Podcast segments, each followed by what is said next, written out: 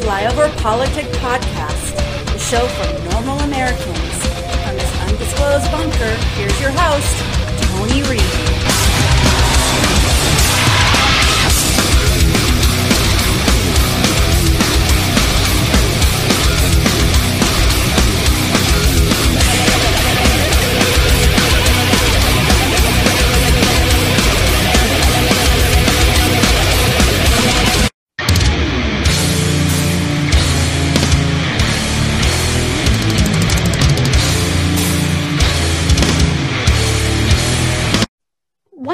I will say is that I do think that um, the Biden administration and President Biden has definitely exceeded expectations that progressives had. Uh, How is eating meat racist? I'll gladly tell you. Looks like we've got an oppressor on our hands. So, during slavery times, slaves did not get to eat the same things as their masters. They got the scraps that no one wanted chitterlings.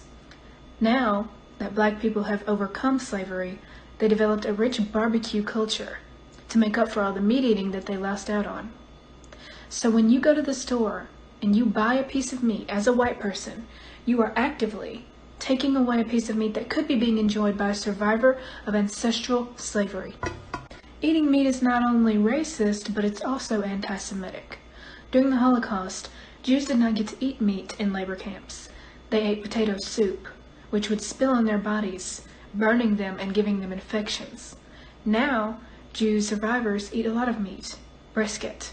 Just let them have that. Stop appropriating every. No, I already told you that. I already asked for your driver's license and your ID. Alright, take your hand off me. I'll take. I'll give you my stuff. Take your hand off me. I got you.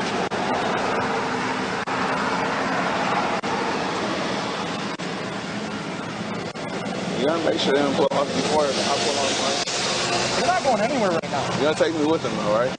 Listen to me.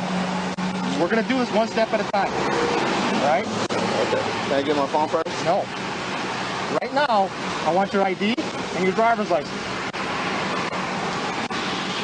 Okay? I can't do that. Uh, the, the only the only reason the only Don't- don't tense up. I'm, I'm tensing up. Don't tense up.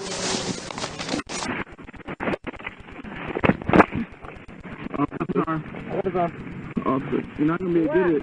You're not gonna be. Stop resisting. Stop. Stop resisting. you're not able to get it.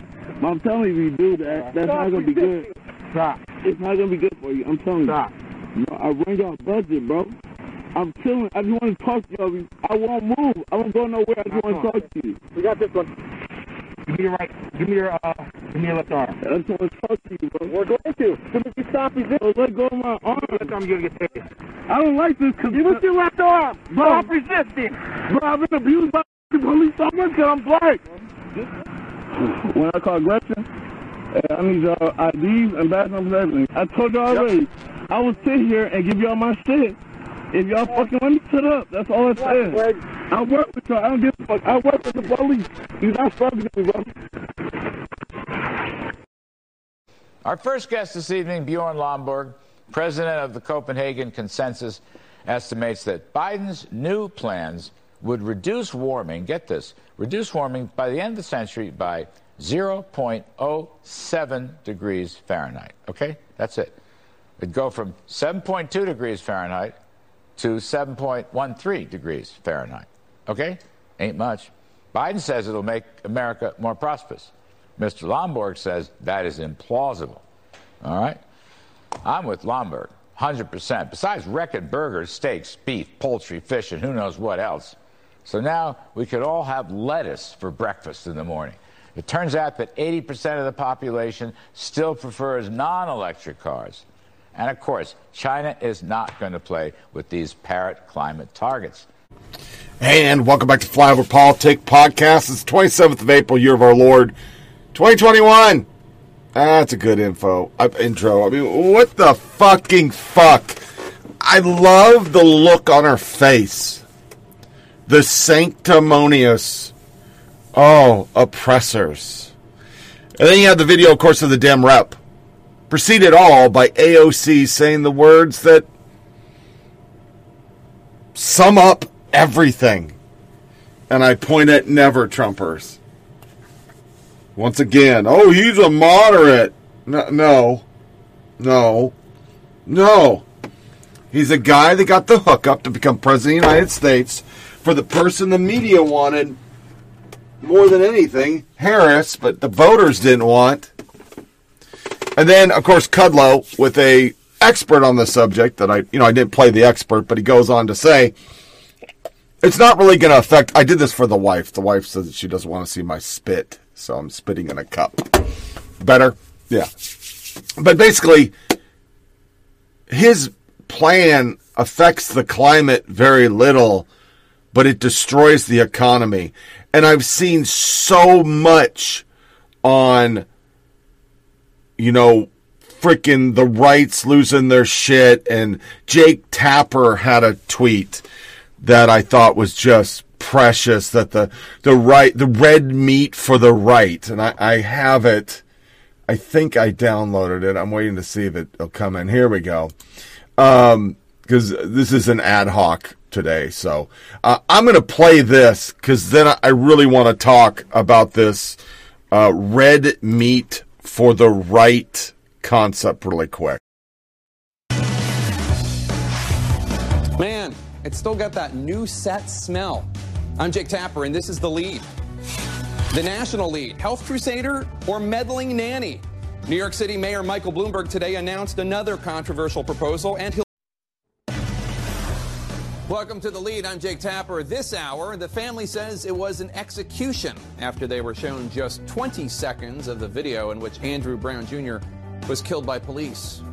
Hospitals in India running out of oxygen for COVID patients, the worldwide push to get help. Plus, the brutality against pro democracy demonstrators in Myanmar. CNN talked to a soldier who defected after being horrified by what he saw. But first, leading this hour, the GOP gone wild, and that's our politics lead today.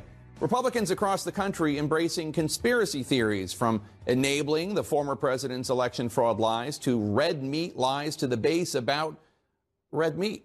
We're going to be here for much long because of the climate crisis. We only have a few months left. I love that you support the Green Deal, but it's not getting, you know, getting rid of fossil fuel. is not going to solve the problem fast enough. A Swedish professor saying, you know, we can eat dead people, but that's not fast enough. So I think your next uh, campaign slogan has to be this: We got to start eating babies. We don't have enough time. There's too much CO2. All of you, you're, you, you know, you're pollutant. Too much CO2. We have to start now, please you are so great. I'm so happy that you're really supporting the Green Deal, but it's not enough. You know, even if we would bomb Russia, we still have too many people, too much pollution. So we have to get rid of the babies. That's a big problem. Just stopping having babies is not enough. We need to eat the babies. We need to eat the babies. They tried to play it off as a stunt, but that lady was actually a climate activist. So, back to our intro. State Rep Jewell Jones was eventually taken to the ground. A stun gun was used twice, and then pepper spray as officers attempted to get him into handcuffs. Current report, which was obtained by the Detroit News.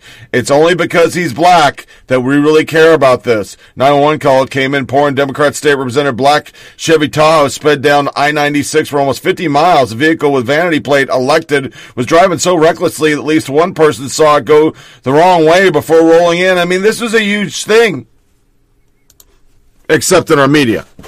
We we didn't yeah, we didn't cover that. And then this broke from Scott Presler on Ch- Hey everybody, this is Scott Presler. I'm here in Cheyenne, Wyoming. But boy, do I have a juicy story for you. Listen up, this is really good. Okay, so I just taught a training on voter registration, how to run for office, election integrity. And as soon as I was done, a Republican woman invited me to speak to her group that was having an additional meeting afterwards. And of course, I wasn't gonna miss that opportunity. So I came over and introduced myself for those ladies who hadn't heard of me before, explained who I am, what my goals are, and that I'm here to repeal and replace Liz Cheney.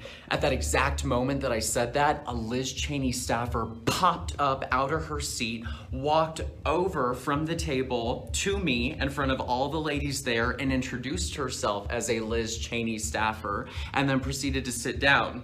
It was very awkward and it was very hostile, and I think it was in an effort to try to intimidate me.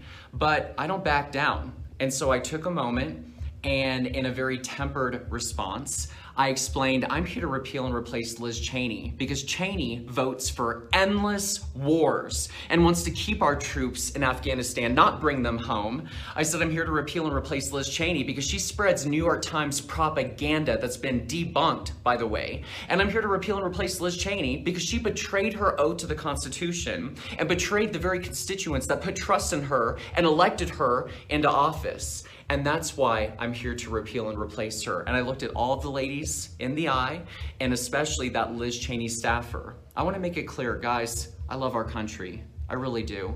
And I love the Republican Party because we stand for freedom and liberty and choice.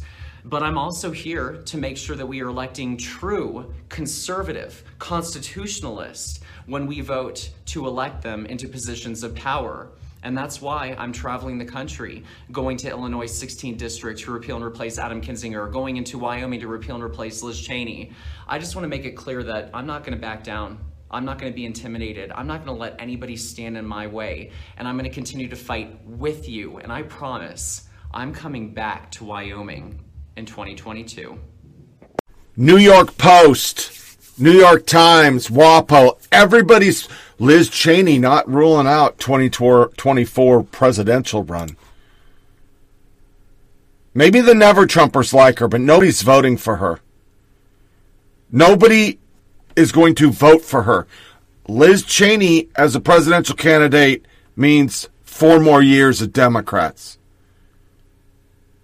She is not the future it's not what conservatives, conservatives, not the elite conservatives, you educated, important never Trumpers. Normal conservatives do not like Liz Cheney. I don't know anybody likes Liz Cheney. I understand you got principles and stuff, but when you become more part of the resistance than the Republican Party because you don't like a president, you have now just become a Democrat. And that's all she is. Getting up and grandstanding about, oh, it's so important. Shut up. Shut up. You're a Democrat. Just go be a Democrat. Biden will give his first speech to Congress in an empty chamber, which I I just don't understand why all this is okay. Nobody cares. Nobody cares. We got a segment we'll do after the Oscars of his approval rating, which is just a fucking joke. I I just don't understand. I I I don't understand. I don't understand. This would not be acceptable if it was Trump.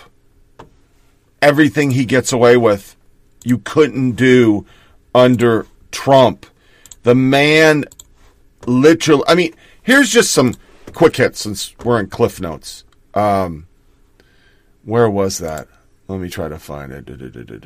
Oscar, Oscar, Oscar, Oscar, Oscar, Oscar, Oscar. Uh,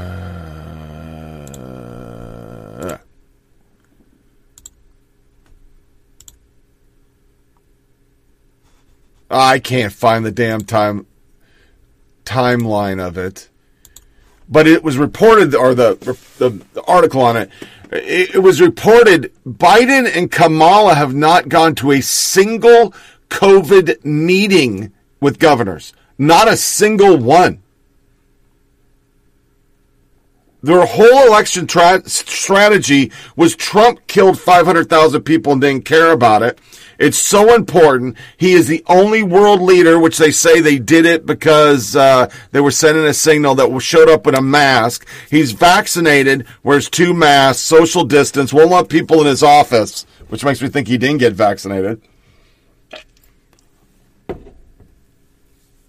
And it's so important. That's why we were told not to vote for him. Trump isn't taking this seriously. He's killed 500,000 people, but they don't even show up for the meetings because it's just kabuki theater.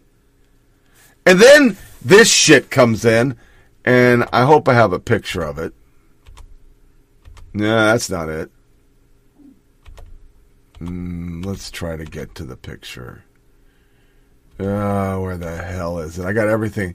Everything is out of order today. I'm all fucked up. Here we go. This was found this week on the border in swag bags. Now, first and foremost, let's talk about the concept that somebody illegally comes to our country and they get a swag bag like it's the fucking Oscars. That's pretty fucked up to begin with. But how was her book in there?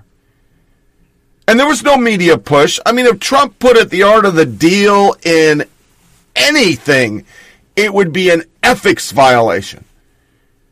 But they're playing it off that it wasn't them, it was some local organizers did it. We have nothing to do with it.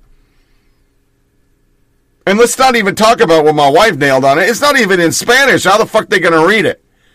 But yeah, we're brainwashing our little kids just like Disney does with PSAs about how awesome Kamala is, a person who couldn't even get elected by Democrats. They didn't even want her. Yeah, good shit. This is just good shit. We're just we're just hip deep and good shit. It's good shit all the time. Good, good, good, good, good, good, good, good shit. So let's talk about the overriding thing. And I don't have a segment on today because I'm trying to give it a break, but I do have some sound bites to play. NYPD officers leaving in droves, 75% increase in quitting or retiring in 2020. A family friend. 100 people in a local police department have already quit. Not retired, just quit. Just young guys. Here's my shit. I'm done. I'm out. I'm not playing this anymore. But the overriding thing in our jerk off of the week is that we keep bringing people on to dog cops, regardless of data, regardless of what black people want, regardless of everybody in the planet knows this is all bullshit. And they keep saying this. Flyover Politics, the media jerk off of the week.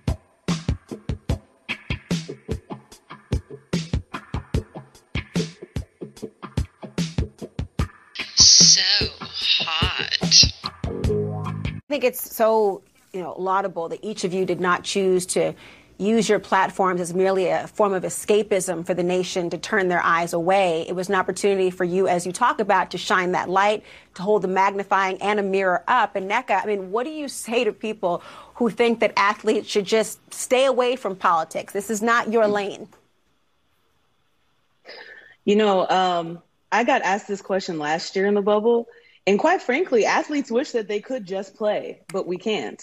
You know, we're not just players, we're citizens as well. We're members of our communities.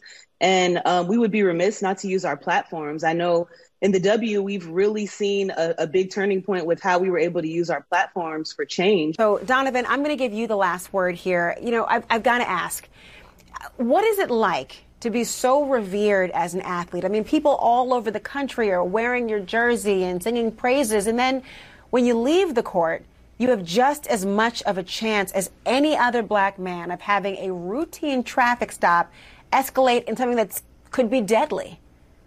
Um, you know, it's it's it's the reality, you know, and um, I think the, the, the craziest part about it, I've been pulled over um, while in the NBA, and you know, I have a pretty loud car, um, colorful, um, definitely a car that's not you know, with the music blaring, and you know, I got pulled over in a neighborhood, a cop that thought I shouldn't be in, and you know, it was very aggressive. You know, kind of like, "What are you doing here? Are you sure you're going home?" Said to him, "I'm heading home," and it wasn't until I gave him my license that his cold demeanor changed. According to a Harvard study, blacks in America are three times more likely than whites to be killed by police.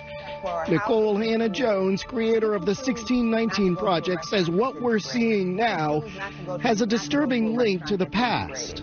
In certain parts of the country, modern policing has direct lineage to the slave patrols.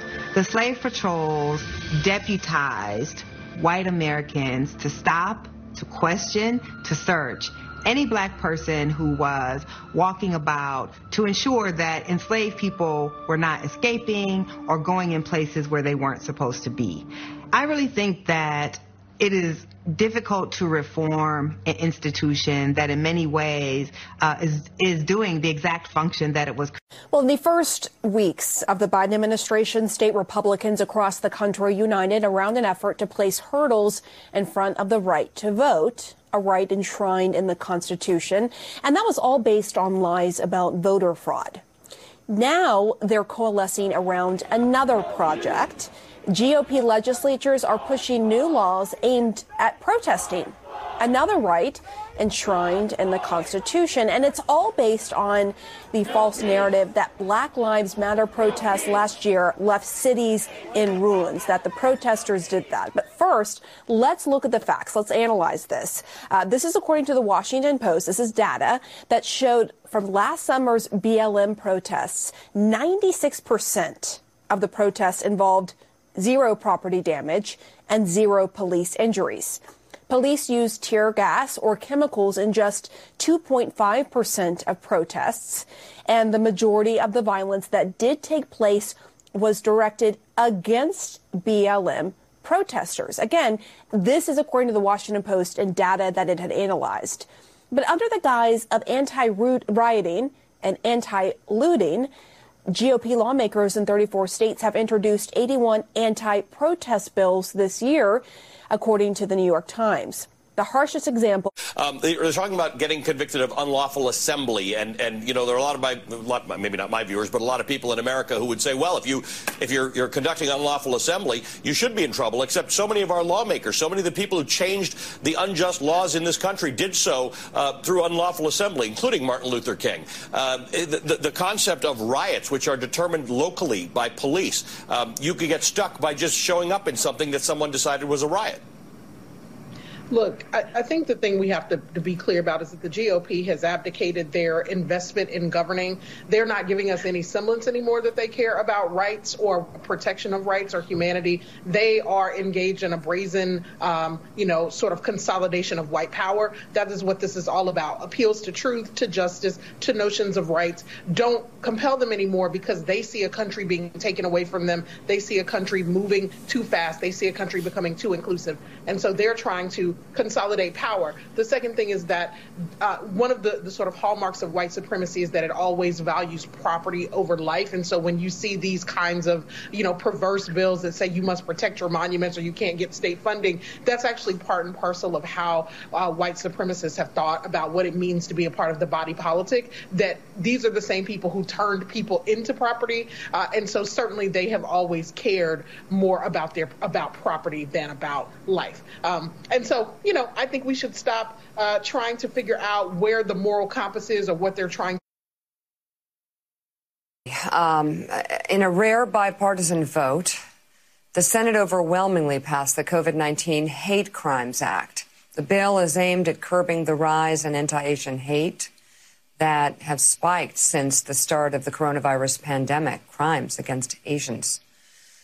The Senate passed the bill in a sweeping 94 to 1 vote. The bill now heads to the House.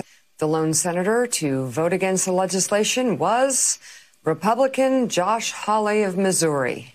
He explained his decision not to back the bill in a statement that reads, quote, it's too broad. As a former prosecutor, my view is it's dangerous to simply give the federal government open-ended authority to define a whole new class of federal hate crime incidents. I guess I need to understand more what Josh Hawley is talking about. Matt, can you explain um, what too broad at this point would mean? He was the only senator to vote against a bill trying to stop Asian hate crimes. It seems like a no brainer, and 94 others felt that way. Right, Mika. I mean, to put it in context, Ted Cruz thought this was a good idea, uh, or was persuaded to ultimately with amendments. Tom Cotton thought this was worth voting for. So uh, these are pretty conservative Republicans uh, who voted for it. Josh Hawley did not. And look, I think this has more to do with the fact that he is staking out this kind of one man, nobody to the right of me turf. So now what? Chauvin is headed to jail. But is America headed to justice? Is justice convicting a police officer? Or is justice convicting America? When tens of millions of Americans after Floyd's murder last year took to the streets of nearly every American town, we were convicting America. Since 2013, more than 1,000 people have died at the hands of police, many of them mentally ill, many of them during traffic stops, like Daunte Wright. Since the Chauvin trial began on March 29th, more than three people per day have been killed by law enforcement, many of them black and Latino and young, like Adam Toledo. It is easy to just blame individual officers like Derek Chauvin, but the problem is structural. The problem is historic. The problem is every single American who sees George Floyd and Breonna Taylor as dangerous rather than the policy. There's no reason but to start problems. And more division in America in playing that. that that's why you're doing it. It's nonstop. They keep on trotting out Kendi X over and over and over, and it's just tiresome. I mean, it's just tiresome. When will the media take responsibility for their actions and stop playing this stuff? Nobody's for it, which is why I think they keep doing it. It is over and over rep- repetition trying to brainwash the masses. Think like us, vote left. Cops are evil. And it's so easy to make that statement when you're surrounded by guns, protected all the time. This administration is so such the antithesis to America. This happened this week, and our media just ignored it. Breaking tonight, what could be a major breach of national security and international relations at the hands of former Secretary of State, current climate advisor John Kerry. It involves what Kerry told an Iranian official about Israel's involvement in attacks on the Islamic Republic's armed forces inside Syria. Democrats are dismissing any controversy. Republicans, as you can imagine, are not. State Department correspondent Rich Edson has tonight's top story from the State Department. Good evening, Rich. Good evening, Bret. And Republicans say they want an investigation. Some are even calling for former Secretary Kerry's resignation, all in response to claims from Iran's foreign minister in a conversation leaked right in the middle of negotiations over the Iran nuclear deal. A leaked discussion with Iran's chief diplomat reveals just how powerful Iran's military is and what John Kerry was saying about one of America's closest allies. Iranian Foreign Minister Javad Zarif claims, quote, it was former U.S. Foreign Secretary John Kerry who told me Israel had launched more than 200 attacks on Iranian forces in Syria. The Israeli government had no comment on Zarif's claim. The State Department pointed to reports where the Israeli government publicly confirmed the strikes. Uh, can't speak to the accuracy of it, can't speak to any motives uh, that may be behind uh, its dissemination. Uh, I would just make the broad point that if you go back and look at press reporting from the time, uh, this certainly was not secret. It's unclear if Zarif mentions when Kerry may have told him this information. Congressman Michael McCaul, the top Republican on the House Foreign Affairs Committee, says, quote, if true, this reporting is incredibly concerning. Relaying sensitive information to the number one state sponsor of terrorism is just unfathomable. Our security partnership in the region is, is based on uh, the unshakable trust between the United States and Israel. We need to maintain that. And um, um, you know, sharing sensitive information like this, if it happened, um, could, could really strike at the heart of the bilateral relationship. The three hour taped conversation between Zarif and an Iranian journalist leaked to the London based news outlet Iran International exceptional and the New York Times. Fox News has not independently verified the recorded discussion.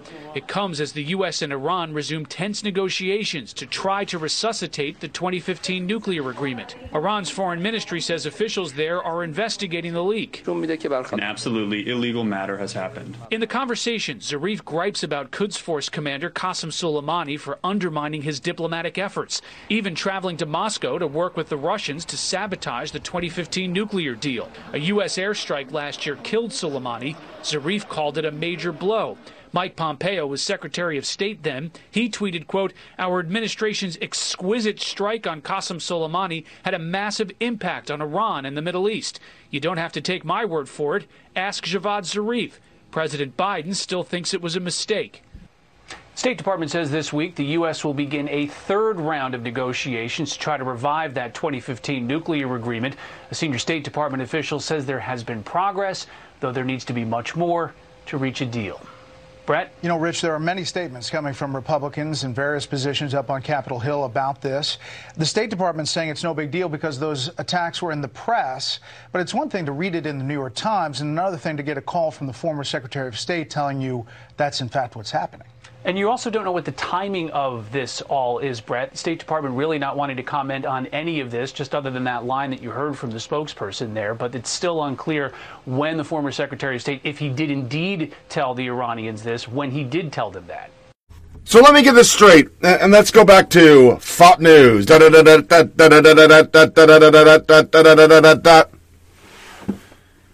So we had a guy who drove the bus and wrote fiction novels come up with a anti-Semitic plan for Iran. We, in the heat of the night, sent pallets of cash to a government that financed the IEDs that killed Americans. We went around Congress and doing it. So we basically broke the Constitution. And said policy accomplished nothing to stop their goals of making a nuclear bomb and enriching uranium and all that stuff. The next president gets us out of it because they are the leading source of all terrorism on the world, financially, period. This administration gets into it, won't even, or gets back into it, won't even talk to the leader of Israel himself. He has the co president do it. And now we find out that the Secretary of State at the time basically dimed out the Israelis and caused more strife because he's anti Semitic also. Now, do I know he's anti-Semitic? No, but that's the game we play. If you don't, if you say anything against Israel and you're conservative, or you say anything about Jews and you're conservative, you're a fucking anti-Semitic Nazi. While black people are beating the fuck out of Hasidic Jews, Asians, everything, and we just keep talking about those white people. Mm. We got to fix those white people. The elite class in our country are hot garbage and before I play it, I'm just gonna get into the ratings. The lowest average all time 9.85 million idiots tuned into the Academy Awards. 58% down from last year, which can be attributed to nobody anything else to do. Frank Pallotta, the 1930 Academy Awards tried to cover for lost year and film with lots of intrigue, but none of that could save the Oscars from returning in the lowest telecast in show's history. Here's my story. How's all that incessant, insufferable, woke, depressing, lecture, v film, interview, social media, and the actual awful award show going, Hollywood? Oscar ratings plummet by 58% and overall down 64% in the younger audience who really would want it. I mean, they're into this woke shit. They were so sure that the guy who did a Black Panther was going to get an award. The Oscars were so sure that Chadwick Boseman was going to win that they pre- rearranged the entire ceremony so his category could be last, and then they gave the award to Anthony Hopkins instead. Inside the bling bag.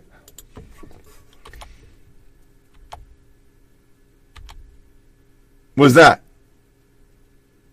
They used him as a prop. A fucking prop. All because they got in trouble for some fucking email. But these people talking right now, especially a guy who won for something you never even heard of, I have a response from all of normal America. Go fuck yourself. To Chairman Fred Hampton. Bro, man, man, what a man. What a man. How blessed we are that we lived in a lifetime where he existed. Do you know what I'm saying? You know what I mean? Like, thank you for your light. He was on this earth for 21 years. 21 years, and he found a way to feed kids, breakfast, educate kids, give free medical care against all the odds. He showed, he showed me, he taught me, him, Huey P. Newton, Bobby Seale, the Black Panther Party, they showed me how to love myself. And with that love, they overflowed it to the black community and, and to other communities. And they showed us that the power of union, power of unity, that when they play divide and conquer, we say unite and ascend. Ah. Ooh. Live TV. Here we go. Welcome to the 93rd Oscars. Oh, Jesus, I made it. Ah, it has been quite a year, and we are still smack dab in the middle of it. We are mourning the loss of so many, and I have to be honest, if things had gone differently this past week in Minneapolis, I might have traded in my heels for marching boots. Now, I know that a lot of you people at home want to reach for your remote when you feel like Hollywood is preaching to you. But as a mother of a black son, I know the fear that so many live with, and no amount of fame or fortune changes that. Okay? And the Oscar goes to two distant strangers, Travon Free and Martin Desmond Roe.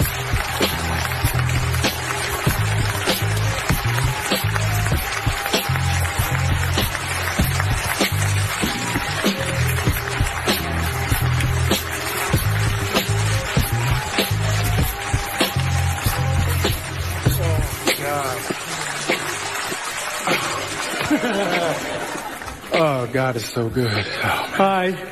Oh. Uh, uh, today, the police will kill three people. And tomorrow, the police will kill three people. And the day after that, the police will kill three people because on average, the police in America every day kill three people, which amounts to about a thousand people a year. And those people happen to disproportionately be black people. And, you know, James Baldwin once said, the most despicable thing a person can be is indifferent to other people's pain. And so I just ask that you please not be indifferent. Please don't be indifferent to our pain. Thank you. Thank you. That is, uh, that's incredibly kind. Thank you so much. They only gave me a few minutes, so I, I want to say a very special thanks to Ms. Viola Davis, who is nominated tonight and doing this. Thank you, thank you. I really appreciate it. To uh, the Board of Governors, especially to Whoopi Goldberg, Ava. You know, when I set out to help someone, uh, it is my intention to do just that. I'm not trying to do anything other than meet somebody at their humanity. Like, uh, case in point, this one time, I remember I was, maybe it was about 17 years ago, I rented this building and we were using it for production. And I was walking to my car one day and I see this woman coming up out of the corner of my eye and I say, mm, she's homeless, let me give her some money. Judgment. I wish I had time to talk about judgment. Anyway, I reach in my pocket and I'm about to give her the money. She says, excuse me, sir, do you have any shoes? It stopped me cold because I remember being homeless and having one pair of shoes and they were bent over at the heel. So I was like, yeah. So I took her into, into the studio. She was hesitant to go in, but we went in.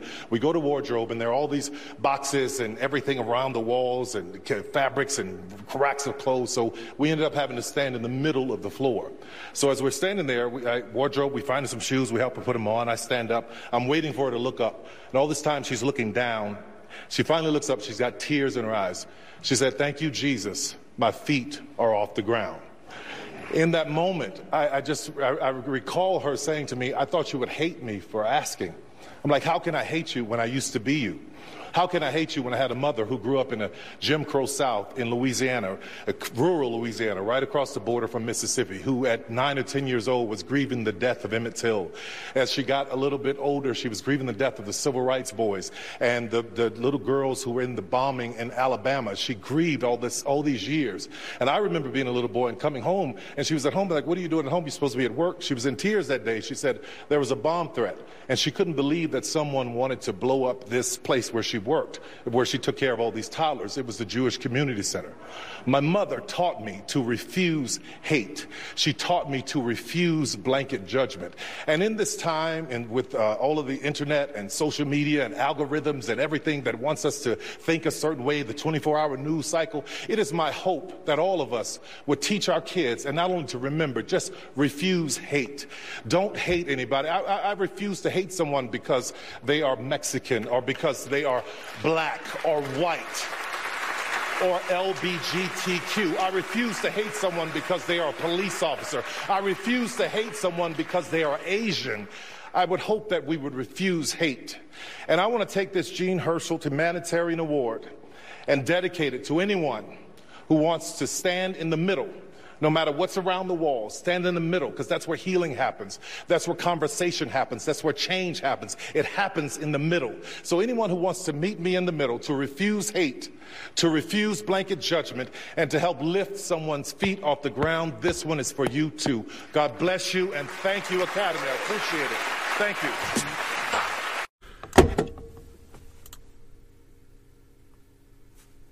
He's so right. But nobody was listening. Travon Free, Two Distant Strangers wins Best Live Action Short. And it's another race divisive show. A guy you never heard of just won an award in a category few care about, live action short.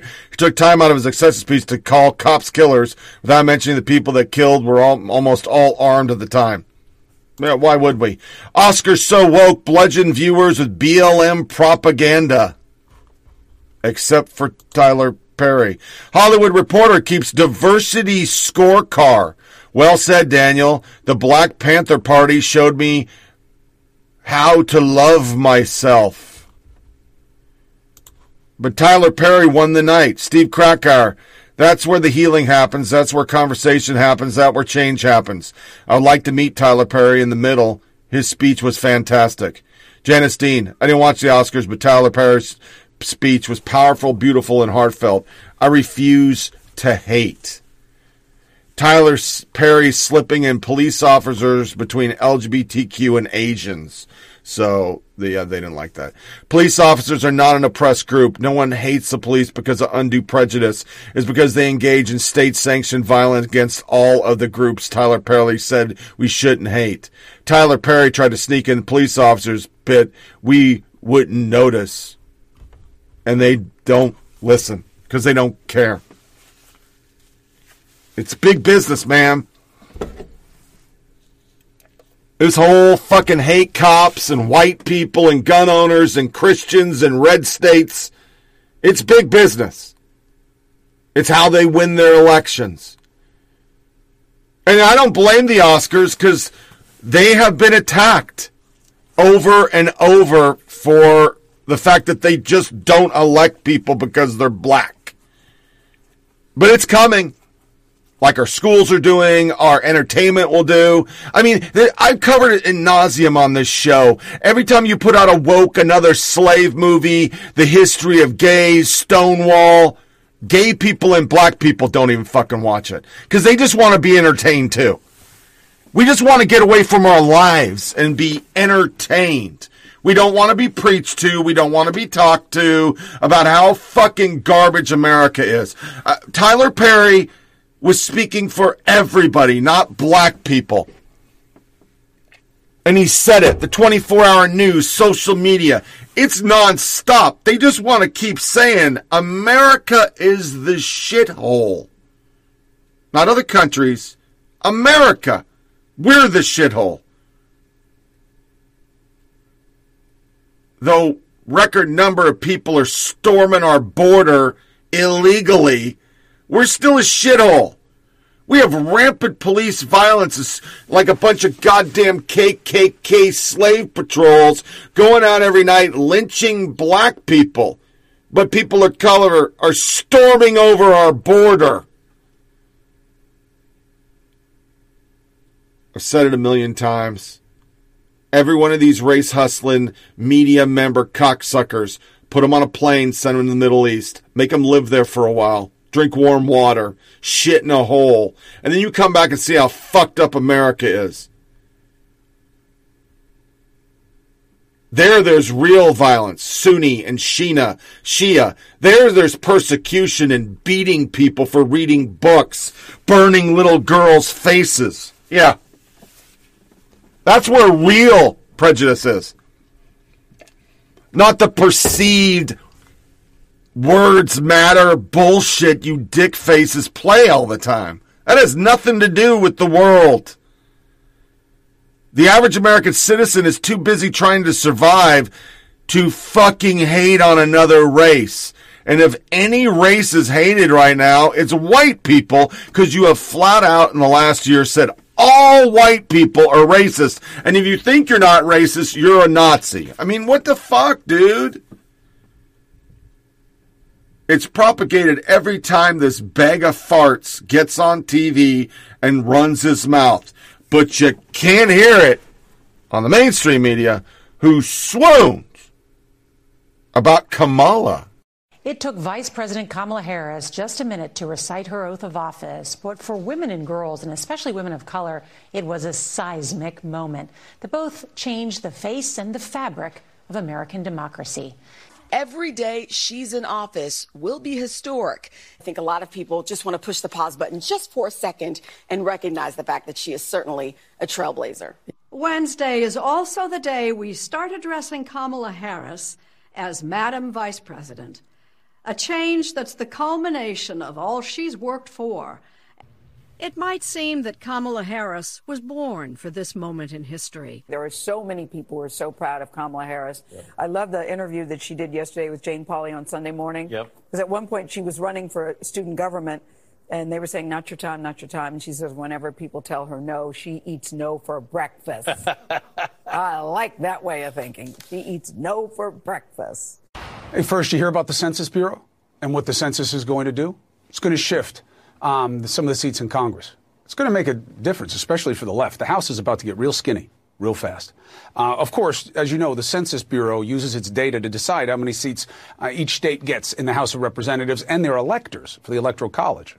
Biden, Democrat states, or the states that he won, they are going to lose three states.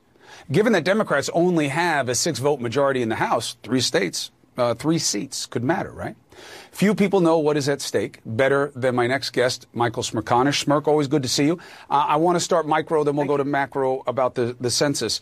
McCarthy um, is moving farther and farther away from the reality of where he was and what he said about January 6th. But as you've explained so brilliantly here and on your radio show and your TV show, the representation in Congress does not reflect the population of this country. Thursday will mark President Biden's 100th day in office, and Americans are giving the president mostly positive marks for his job performance so far, with 53% approval in a new poll. But it's Biden's handling of the coronavirus pandemic that's getting him even higher marks, nearly 70% approve in that same poll. President Biden has long said he knows he will be judged on how well he steers the U.S. out of this pandemic crisis. CNN's Gloria Borger now takes a deeper look at his administration's push to do so and what they inherited from the previous administration. From day one, it's been about urgency, overwhelm the problem, we're at war with the virus. For the last hundred days, how to get vaccines into the arms of hundreds of millions of Americans and convince the hesitant to get a shot has been an immense historic undertaking and also personal for those on the front lines. I'm worried that people have lost loved ones. People continue to lose loved ones. People's lives have been um, upturned.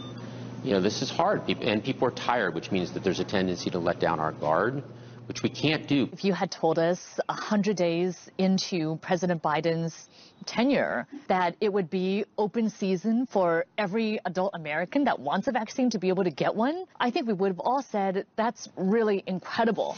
A country with the highest number of confirmed deaths worldwide now vaccinating at a speed more than four times faster than the world average. Progress we've made has been stunning. Donald Trump's Operation Warp Speed developed the vaccine. It turned out to be the most significant medical discovery and manufacturing achievement in American history. Nothing short of a miracle. Do you realize what a dire situation we would be in if we did those vaccine trials and, oh my God, they were 20% effective instead of 90 plus percent effective. Operation Warp Speed. But in the beginning, the transition did not move at warp speed. You know, we won, Georgia. President Trump was preoccupied with finding votes, not shots. There was much more of a concentration of the president on reelection and a dissociation from the fact that we were having an epidemic. I was somewhat critical. And governors were left wondering who would be running the show. I raised the issue to, to Mike Pence several times about, hey, you know, regardless of whatever stuff the president is saying, we got this vaccine thing that we've got to make sure that these guys know what's going on as soon as they get up. And he assured me that that was going to be the case. And then there was no plan to get shots into arms. No plan? There was no plan. It was early doses of Moderna and Pfizer were being drop shipped to states, and there were just not enough places for people to get vaccines. They say that you were using their playbook on vaccine distribution. I just think that's just not true. I have to say it's frustrating when they spend all of their time disparaging what we did. They say we didn't have a plan. Yeah.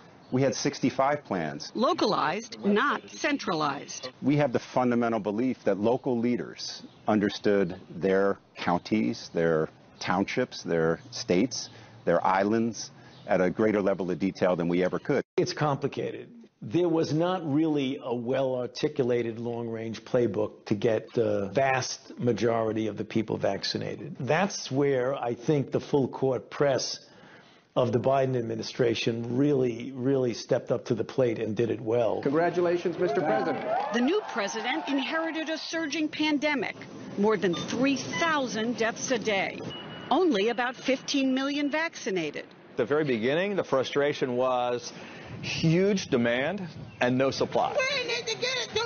And so the anger and frustration everywhere across the country was, why can't I get a, an appointment for a vaccine? Biden became the national vaccine pitchman, setting targets. He ultimately decides. And announcing every milestone himself, eager to show any momentum, starting with what looked like an attainable goal. 100 million shots in the first 100 days. We were already doing more than a million a day at that point. So if he did absolutely nothing, we would have done 100 million in the first 100 days, even if he didn't show up. But he did show up repeatedly. 100 million more Moderna, Pfizer, John. We have newly released numbers this morning from an ABC News Washington Post poll.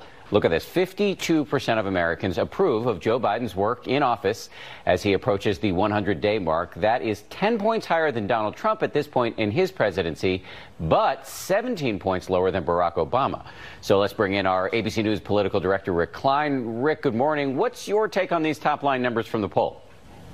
Dan, President Biden's political honeymoon appears to be ending. If it was ever, even there in the first place, what is so striking here is you can at the same time say President Biden is in so much stronger position than his predecessor, but so much weaker than almost everyone else that we've seen at this point in the presidency. And the easiest culprit to blame here is partisanship. We've never before seen in polling, not even 100 days in in the Trump administration, uh, partisan divides dominate the, the approval of a president or disapproval of a president like we are right now for President Biden. And that, of course, is problematic for a president who promised unity, has talked about bipartisanship, and has talked about Republican support that he sees out there in the country for his policy initiatives. You're starting to see that slip away. And for a president now at 100 days who's going to give that big speech on Wednesday, his opportunity to sort of reset his presidency, there aren't a lot of numbers here that suggest that the, the country writ large, Republicans as well as Democrats, are embracing what Biden is trying to do. Well, let me just follow up on that because if we dig deeper into the numbers, we see that while President Biden gets reasonably high marks for his handling of the pandemic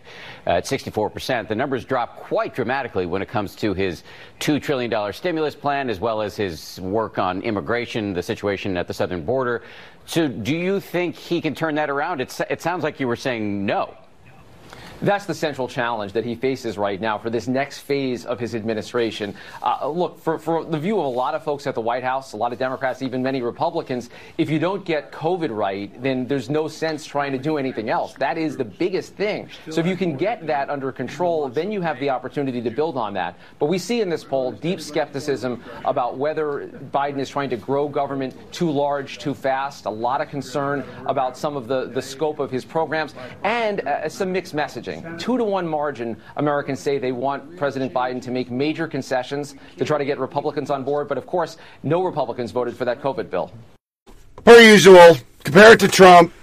try to make it what it isn't. It's it's horrible. His his approval rating on a weighted poll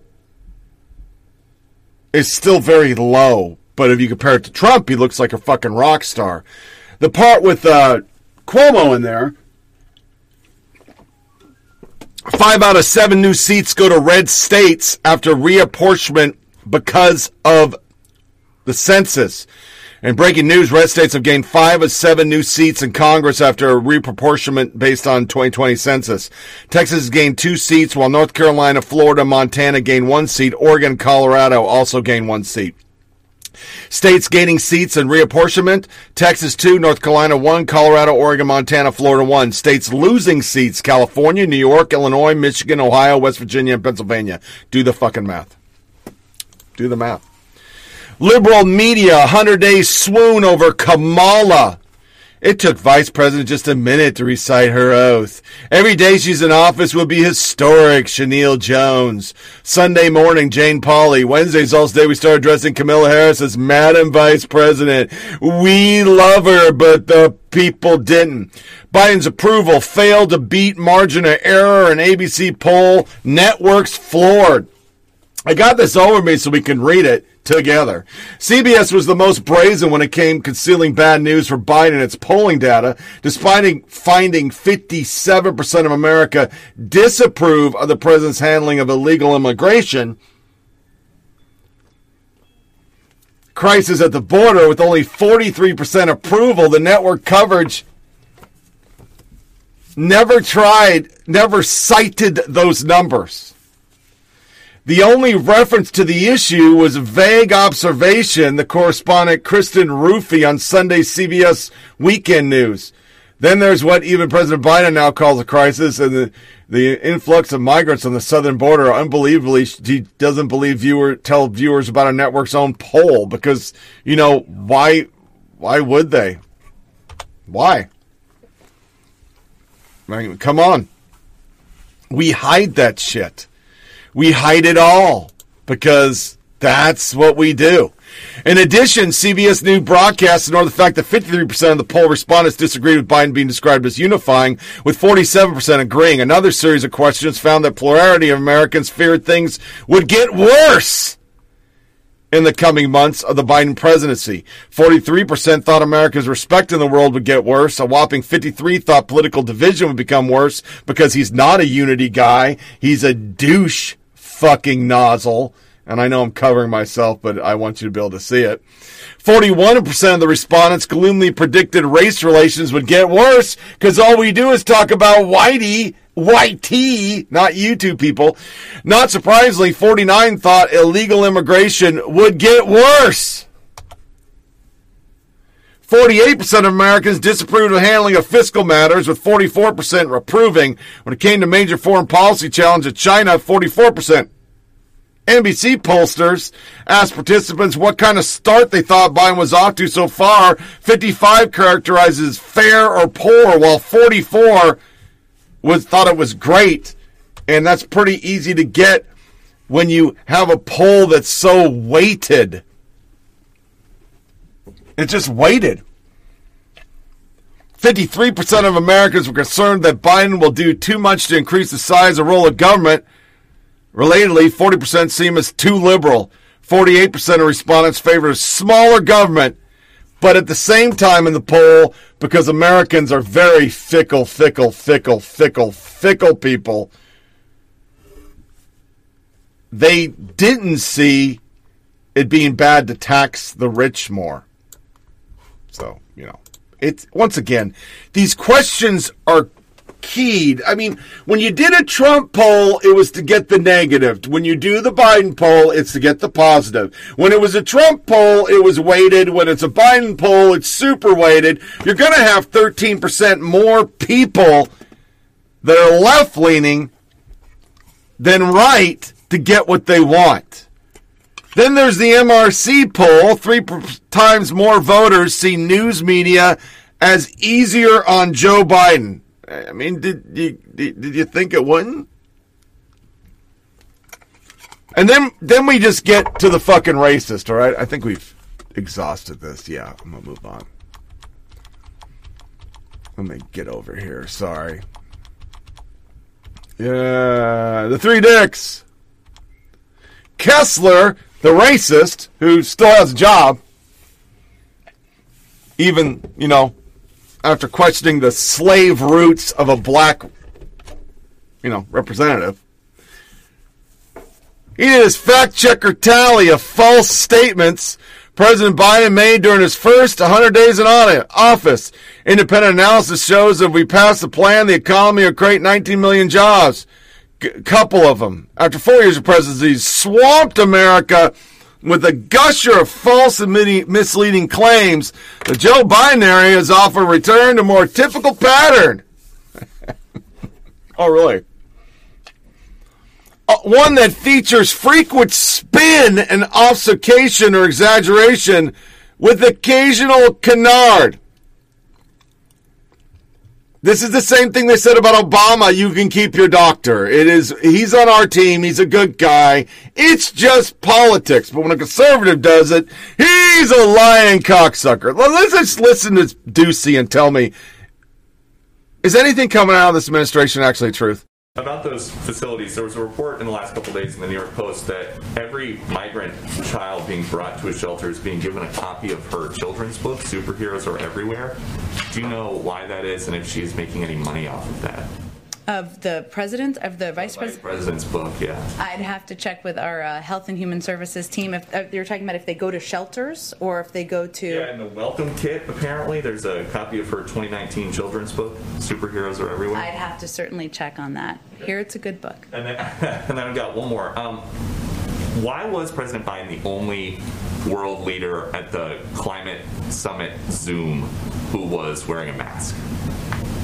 Uh, because he is sending a message to the world that he is putting in place precautions uh, and continuing to do that as leader of the United States. And I don't know what setups they all had in their countries that may warrant some more reporting or not. Uh, but obviously, he had a pool there for portions. There were additional staff there, additional personnel, and uh, that's uh, the sort of model that we uh, try to keep ourselves to here. But I, I know the CDC's website and their guidance is that you can gather indoors with fully vaccinated people without wearing a mask or staying six feet apart. That's so. actually for in your private home. Uh, so it's not workplace guidance. And we still wear masks around here, just like you are all wearing masks. And we wear masks in our offices and continue to abide by that until that guidance changes. I've heard from a number of governors who are frustrated that they haven't heard directly from President Biden on these weekly uh, coordinating COVID calls. Um, why hasn't he joined those weekly calls?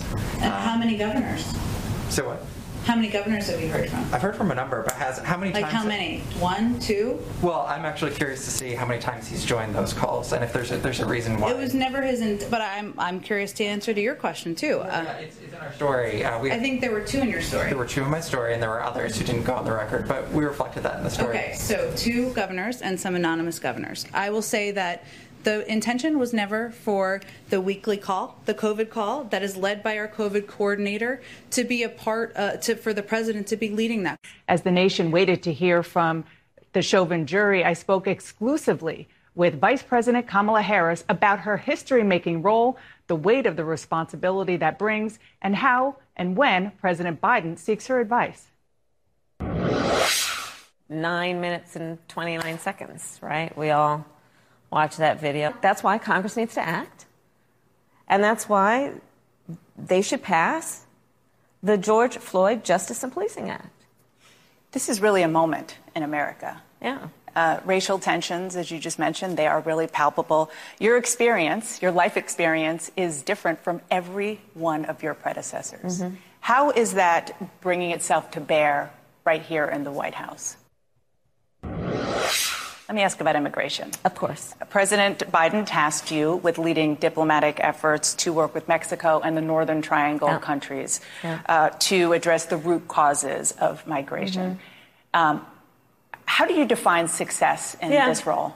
It's a great question. And the kind of work that has to happen is the diplomatic work that we've been engaged in, in term, including my calls to the president of Mexico, the president of Guatemala, um, and, and we have a plan to actually have a, another meeting.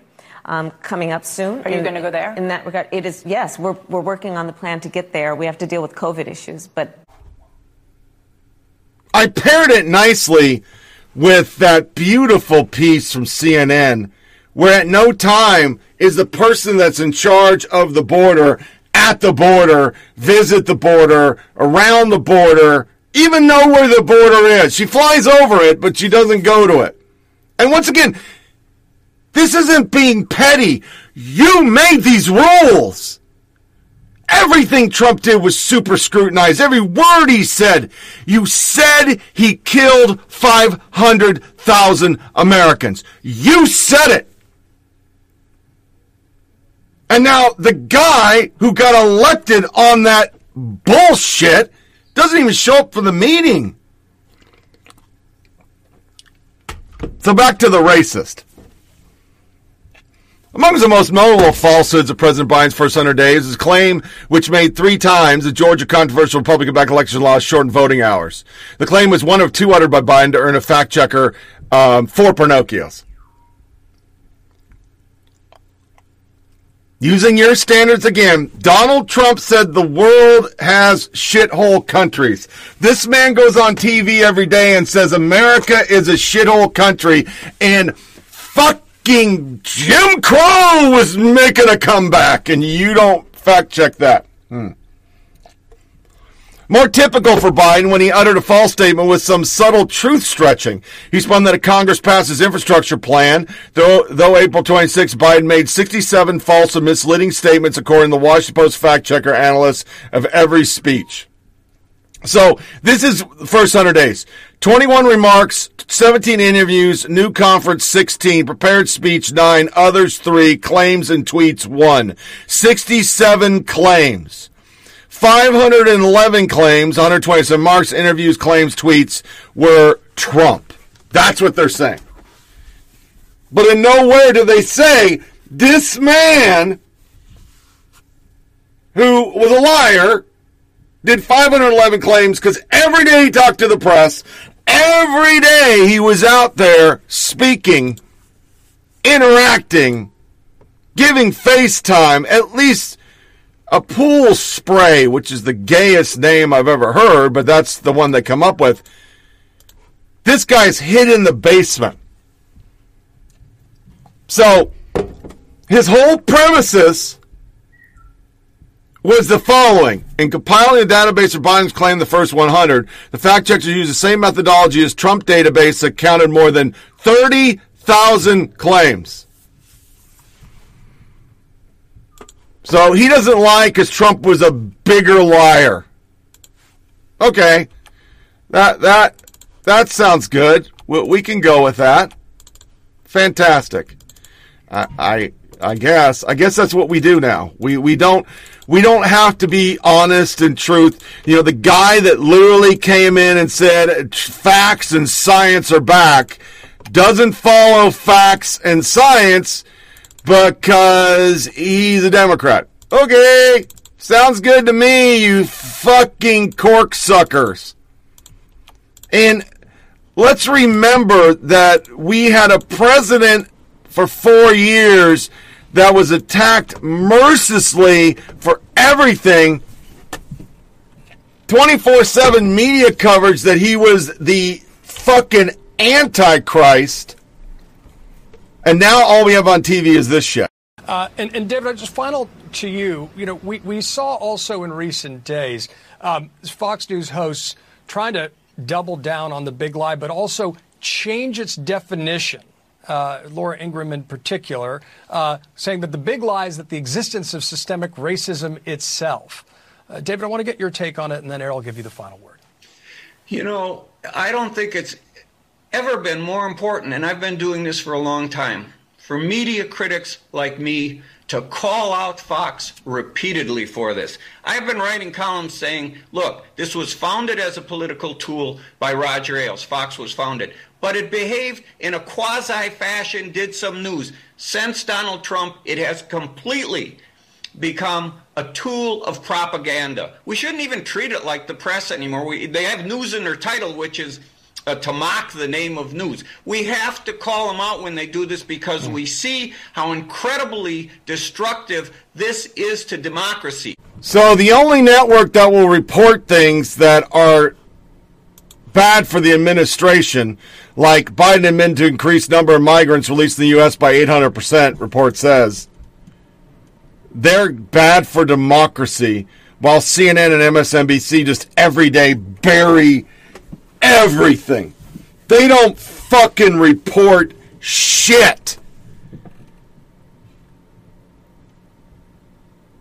We we had every fucking conservative that said anything was news. Now you have this out of Joy Reid. What's what's really appalling is uh, is Lindsey Graham, who says that there is no systemic racism in this country. I mean, somebody needs to give Lindsey a a, uh, a globe because to tell him which country he's living in. I mean, and is it possible for somebody to get dumber as they get older? I don't remember him being this bad when he was a younger guy. What the heck happened to this guy? I mean, first of all, systemic racism is not about tokenism. It is not about the vice president being black or the president being black. It's about what goes on in the lives of everyday people. I'm sorry, that was Joy Behar, who basically just said that Obama's a token. That'd be a whole news cycle under Trump. We we don't even cover it now.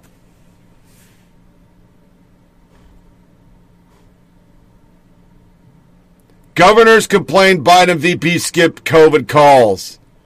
Uh, this report says Biden is participating in zero weekly COVID meetings. Those meetings are now led by Andrew Cuomo. While the schools, Randi Weingarten needs folks across the aisle to help with vaccination. Randi Weingarten, the politicization of virus continues to encourage people to deny science and logic, putting lives at risk. This is where we need folks across the aisle to help out. Another Saturday, another Randi Weingarten tweet being brutally ratioed because why? We moved on. Psaki. Have to circle back about the book. That that's okay. Jen Psaki explains that fully vaccinated Joe Biden wore masks sent a message as they laughed at him. Down in California, great morning at the ribbon cutting of Florida's largest food hall, the Delray Beach Market. Market Beach has dozens of vendors and over 1,500 square feet to explore and enjoy. Ron DeSantis eating pizza is extremely disturbing. That's a Democrat. That's that's what they went with. Border Democrat Biden use of the honor system means more than 15,000 illegal aliens have no court dates. That's not a problem. 20 state AGs denounced Democrats' HR as unconstitutional. Justice Department launches probe into Louisville Police Department. So now we're going to ham all those up. Quiet articles. Why some Democrats are quietly unhappy with the House big voting rights bill because it goes too far, they say. Yeah. I mean, but why? Why would we report that? Why would we care? Why? I mean, literally, this is an article from Politico. New President Joe Biden is about to meet his 100 day pledge of having 50% schools open for five days of in person learning. The problem most of the kids back in the classroom are white. Yeah.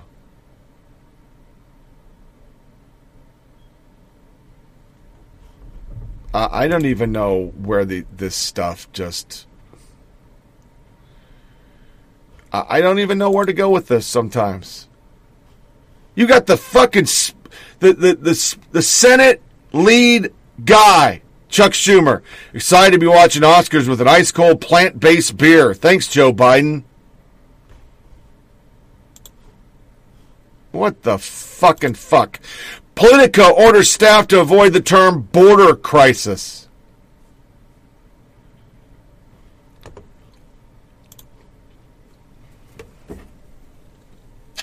And then we have CNN. We're excited to welcome Natasha Bertrand, who joined CNN as a reporter today. She'll cover the White House. Oh, perfect. Do you want more people to trust the news this way is not the way to do it. It's like they're trying to be the worst news organization in the country. Arguably, no single reporter has contributed more to the deranged and paranoid national security fantasies of the center left than Natasha Bertrand. She's an embarrassment, a professional, and will therefore fit right into CNN. Her role in pushing the Steele dossier and how it advanced her career has been ably documented by Erik Wemple. She was one of the pro progenitors of the Russian disinfo lie about Hunter Biden laptop and wrote this article, which is typical of her mealy mouth and dishonest craft. That's your media. Let's get woke. Turn it up,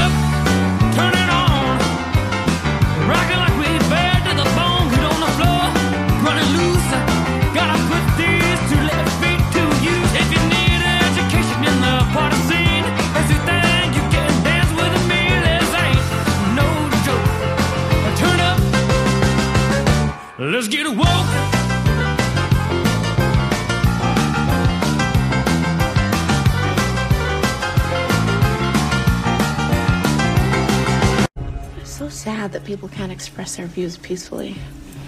The right is so intolerant of political differences, any differences. I think there are some intolerances on both sides. Oh, like there are good people on both sides?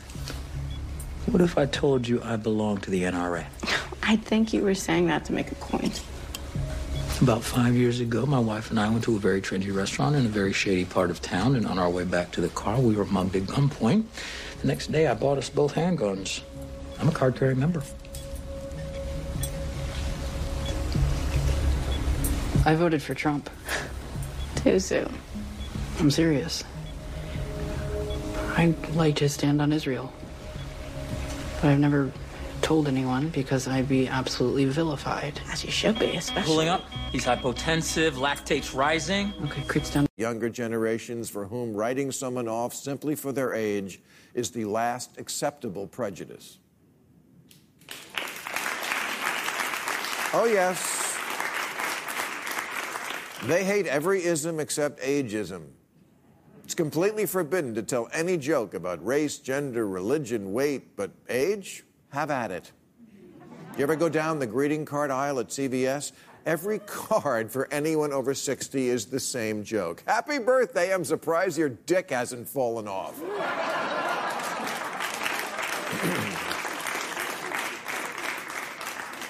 Now, the, the excuse for this prejudice has always been well, we're a young country. I've been hearing that my whole life. America's a young country. Well, tonight, I'd just like to say this, America. You're not that young anymore. Powdered wigs was a long time ago. It's time you grew up. It's time to stop doing stupid, teenage, immature things. And number one on that list is not getting the most fundamental trade off in life. You're beautiful when you're young, wise when you're old. This is. This is the only country in the world dumb enough not to get this most basic, intuitive, obvious, file it under duh concept. That if, as they say, you learn something new every day, it stands to reason someone who's logged 10,000 more days is going to be, in general, a little wiser. Life is a series of patterns. You don't see it at first because it's not a pattern yet. But by the third time, yeah, okay, I get it now. Yes, societies need youthful energy and fresh eyes on problems, and it's true. It takes young people to start a revolution. But Biden is the right man for this moment precisely because he is old. Been there, done that. It's a virtue. He's getting things done. Because you all made a mistake? Not really, no. So you want to get mad and hit the computer because you made a mistake? Because your company made a mistake? You want to take it out on me? I'm not taking it out on you. So why did you get mad and hit the computer? Why did you get mad and hit the computer? Because I have not. I'm sure you're on camera, right? Yeah, I am. I'm sure you're on camera.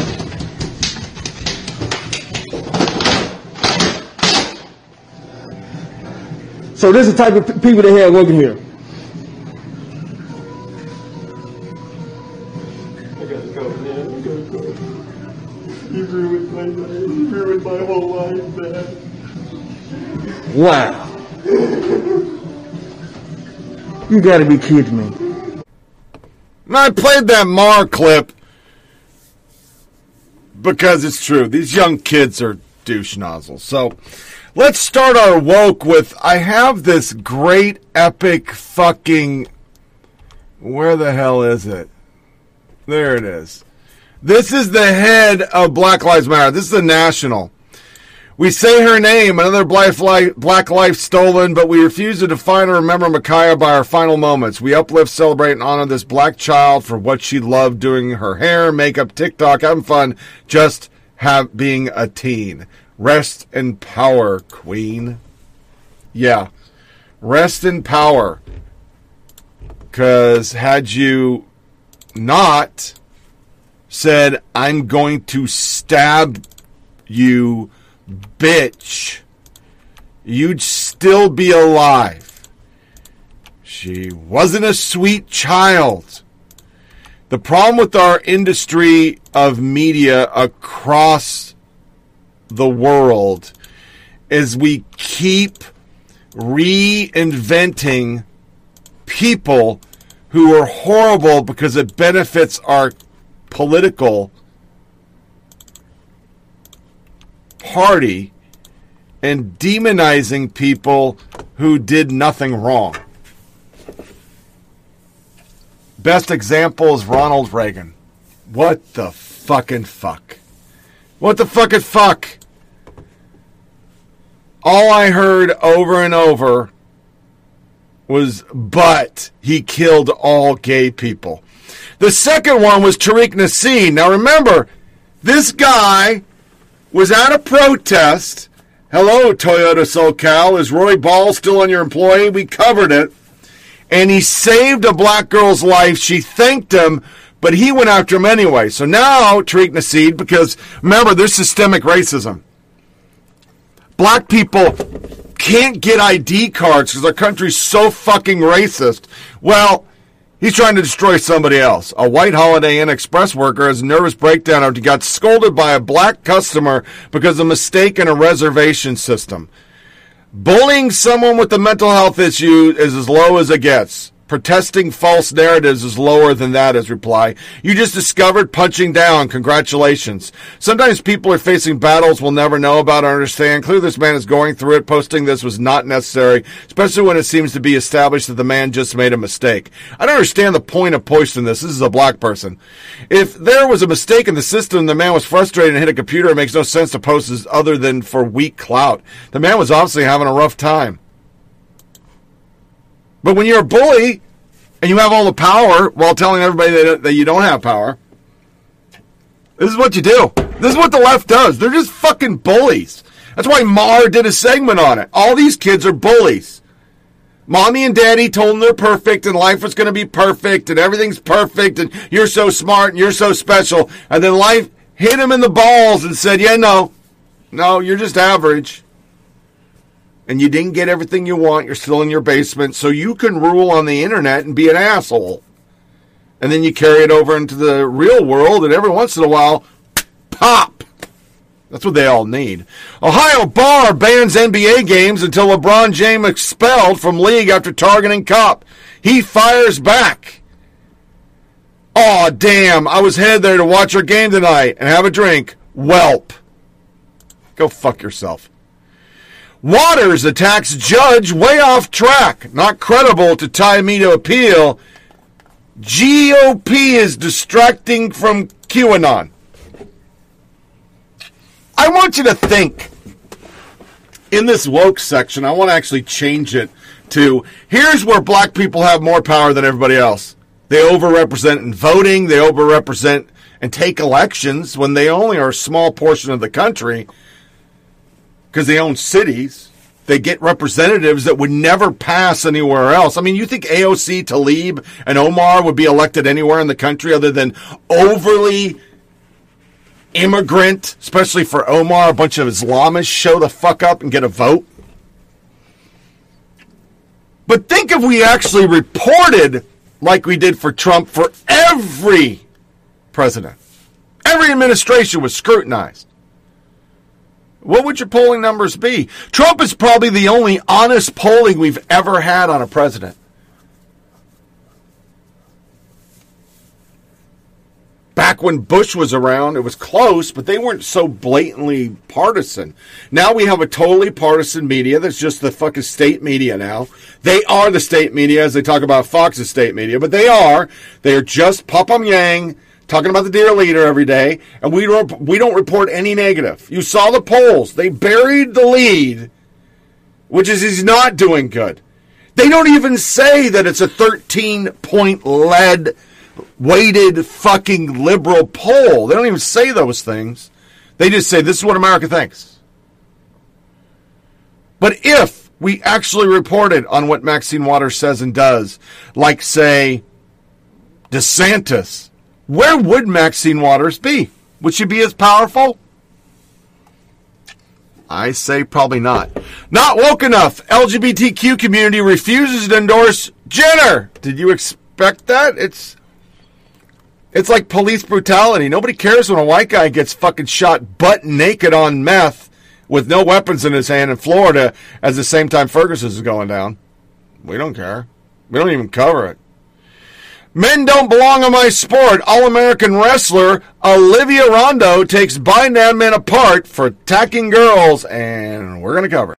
The Biden administration is putting young female athletes at risk. The fight to keep biological males out of women's sports is becoming more and more urgent each day as the new administration launched an executive order to allow for transgender high schoolers into spaces such as locker rooms, bathrooms, and team sports. I'm Olivia Rondeau. I'm a collegiate wrestler, and I have three national titles, three state titles, and I'm a six time All American. As someone who has wrestled both men and women, I can attest to the biological advantage that males have over women. Trump administration had previously supported an ongoing lawsuit in Connecticut supporting biologically female high school track athletes who were being forced to compete against male to female transgender athletes. These two athletes had amassed 15 state titles between them in the last few years. Now, the Biden administration is withdrawing all government support for this lawsuit in addition to the executive order, which states that it aims to combat and prevent discrimination on the basis of sexual orientation or gender identity. But this vague wording allows for students to compete how they identify, not as what they biologically are. When we are all at the start line, we all know that these two athletes are going to win. And it should be that the girls are fighting for first and second place versus fighting for third and fourth place.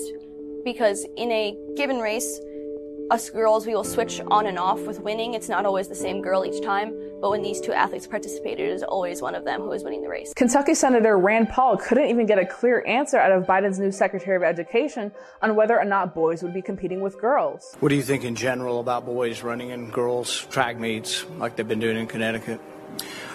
I think that it's critically important that education systems and educators respect the rights of all students, including students who are transgender. But it's also our right to feel safe competing against other biological females. It's unfair for these young girls to have worked so hard to win these titles and college scholarships only to be overshadowed by biological males. Biden's new executive order ensures that transgender students will not be denied access to bathrooms and locker rooms. But this also allows males to access female spaces. Imagine if this was your young daughter in a locker room with a biological male transitioning into a female going through puberty. There is no one size fits all answer to this issue, but the answer cannot be letting males invade young girls' spaces. This is not only a government problem, but an institutional one. The ACLU now plans to sue states that ban male to female transgender students from competing in girls' sports. Also, the NCAA has announced their support for transgender athletes, stating that they will no longer hold tournaments in states that are not free from discrimination. However, this means that states that decide to ban male to female transgender athletes from competing against biological girls might not be eligible for future NCAA tournaments. These institutions want to make you feel like you are being transphobic for supporting girls in girl sports and boys in boy sports, but you are actually in the silent majority. Imagine you as a parent are uncomfortable with your young daughter competing with biological males and you realize you have broader support from other parents. You can sign petitions, call your governor, but the institutions are so powerful that that is still not enough. But why does this all matter? Because this is becoming a real safety and equality issue for biological female athletes. Even while transitioning, estrogen will not affect things like height, lung capacity, arm span, bone structure, and a myriad of other things that go into making an athlete. There have even been instances of biologically female athletes being severely injured by transgender athletes. For example, transgender MMA fighter Fallon Fox fractured their opponent's skull during a fight. What was going on here was this woman who used to be a man for 32 years transitioned to being a woman and it didn't tell anybody. Mm, and yeah. fought two different women Yeah. who thought they were fighting a woman and Mhm. got fing smashed. Badly injured, yeah. Well, I was watching it. It was like watching a man fight a woman. That's what I was watching. As a female athlete, I want to feel safe in my locker rooms and my teams. Most Americans agree at the obvious advantage that transgender athletes have over female athletes, but it is time for the silent majority to stop being so silent. Now, I remember back when the Republicans were in a big tent. You had to be Christian, you had to be pro gun, blah, blah, blah, blah, blah. And it's kind of disintegrated now. There's still some isms inside the Republican Party, but compared to the left, there's none. And this next article pretty much sums up. This is from Politico. They put it out there. And, and if it was the opposite, of the Daily Wire put it out, it would be uh, inciting violence on a gay person, but whatever. LGBTQ prog damn rep Mondaire Jones thinks it's just extraordinary that LGBTQ Senator Kyrsten Sinema doesn't vote the way her sexuality says it should. I didn't know a sexuality had a voting record, but I, I guess we have one here. Reverend Mondaire Jones reserving the right to get involved in Senate primaries. This idea that a Senate, senior senator from Arizona who's openly LGBTQ EIEIO would be blocking a Equality Act, the $50 million, wa- $50 million minimum wage, is just extraordinary. Reverend Mondaire Jones, New York, who is one of the first openly gay black members of Congress, is quick with a laugh, but he also ready to put up a fight for progressive policies. New York Progressive has a bone to pick with some moderate Dem sen- senators. I think we need more progressives in this Congress. Jones told me the greatest lesson he learned while working at the Justice Department during the Obama administration is how not to waste time trying to appease Republicans who are not engaged in f- good faith policy. He was still there until he got elected. I understand? That's what's every institution. Obama brainwashed everybody. The real senator can't seem to stand, Senator Sinema, the bone to pick with a more progressive candidate. The bone that I have to pick with other states that could easily be electing progressive candidates to be Senate. The idea that a senior senator from Arizona is openly LGBTQ would be blocking the Equality Act, the 50 million minimum dollar wage, and beginning her career in politics as a Green Party candidate is just extraordinary. Some electoral context on Arizona. Simon elected in 2018, won her seat 2.4 percentage point. Freshman Senator Mark Kelly won in Arizona in 2020 by 2.4 points that Biden won the state by just three tenths of a point. Then people get involved. Here's a gay guy. What does their sexual orientation have to do with their voting down a minimum wage? What does being bisexual have to do with the minimum wage? Over and over and over. And this is what I don't understand about African Americans that still pony up to be put back on the fucking plantation, using their words, with the, the Democratic Party. You're just a tool. They don't give a fuck about you. Once they get their 30 million illegals, you're gone, man. It's going to be Española. The Democrat Party will be running Latino only candidates who speak Spanish only, don't even speak English. It'll be, and you're not racist, you're a fucking xenophobe because you don't like Latina candidates. Elon Musk, I put this here because he's woke. But this is the most true statement ever. I love this guy because he doesn't give a fuck. He's on a mission. He is diversified. He makes cars, spaceships. This dude's a fucking man. Bunch of people will probably die during a Mars mission. No fucking shit. But our government never said stuff like that. You know, they're just not going to say it. Here we go again. Senate to grill Facebook, Google, Twitter execs on amplification, which will accomplish fucking nothing. Epicurious. Today we announced that Epicurious is cutting out beef and won't appear in new Epi recipes, articles, newsletter on social. This isn't a vendetta against cows or people eat them. It's a shift about sustainability. Not anti-beef, but pro-planet. Hey, Jake! Jakey! Maybe you need to get more woke like Chuck Todd and just not have any opposing views on your show and get on in with the GND. Because the GND says you can't have a hamburger. Cow farts. Mmm. Yeah. Good fucking shit. The Planet on the Plate Why Epicurious Left Beef Behind. In an effort to encourage more sustainable cooking, won't be publishing new beef. And it goes on a whole thing and it tries to say, hey, this isn't political, but your whole article comes out political. What the fuck? Shut up. Shut up. Shut up. Shut up. Your money. No, I don't want, I don't care about F&M Bank. You won't even let me stop it. You have a choice when All it right, let me re- reflip it. Maybe it'll shut off. I never clicked that. There we go. All right. My God, what are we doing? Leonis Johnson threat of Black Lives Last ignored by media BLM just heartbreaking. And I'm going to end my show for a while, or our woke section, with this. And I'm just going to show the cases he's found.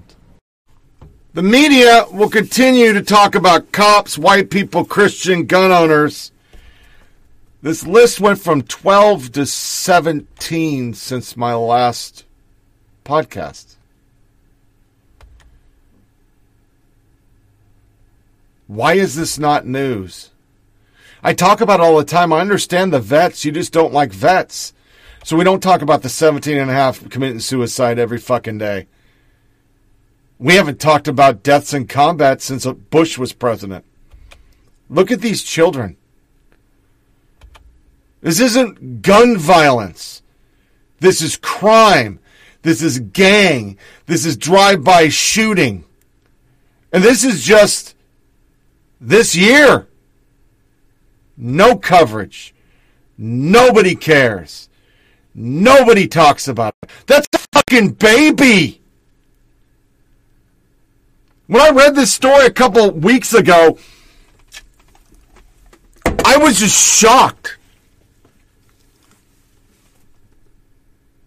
But I watched Live PD where people were avoiding the police at high speeds, ran up a pole with the baby, and used their baby as a human shield so they wouldn't get arrested.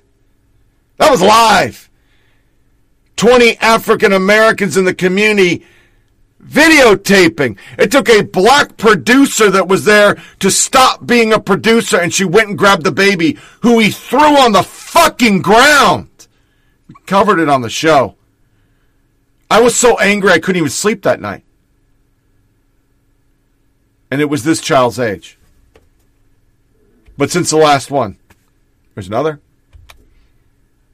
There's another. There's another.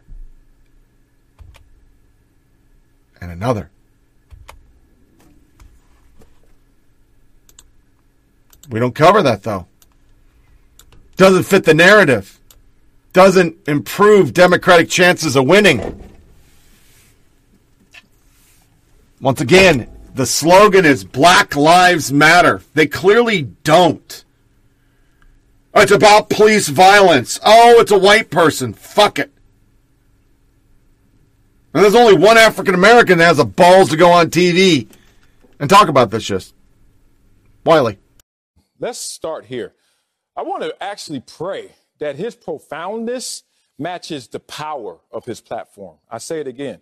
His profoundness will one day match the power of his platform. You basically said that, like, dog, you can't do this. You can't be that irresponsible if you're LeBron James because you have that much power. And we all know when you get that type of power, the responsibility comes with it. Um, the accountability that was deleted in that tweet is ironic. Like, to put up hashtag accountability, which is something that we all need right now in this moment. Accountability on all sides with all people, whether you're talking about the police officers, whether you're talking about the individuals in this situation, or even the victim in this situation. Every situation with accountability, not just rooting interests. And that's what's interesting about this. LeBron James, in terms of what he does for his day job, being a basketball player, second best at worst ever, maybe the GOAT. It's amazing. There's one glaring critique on his resume that he defers in critical times. Damn, I wish that was true in this moment.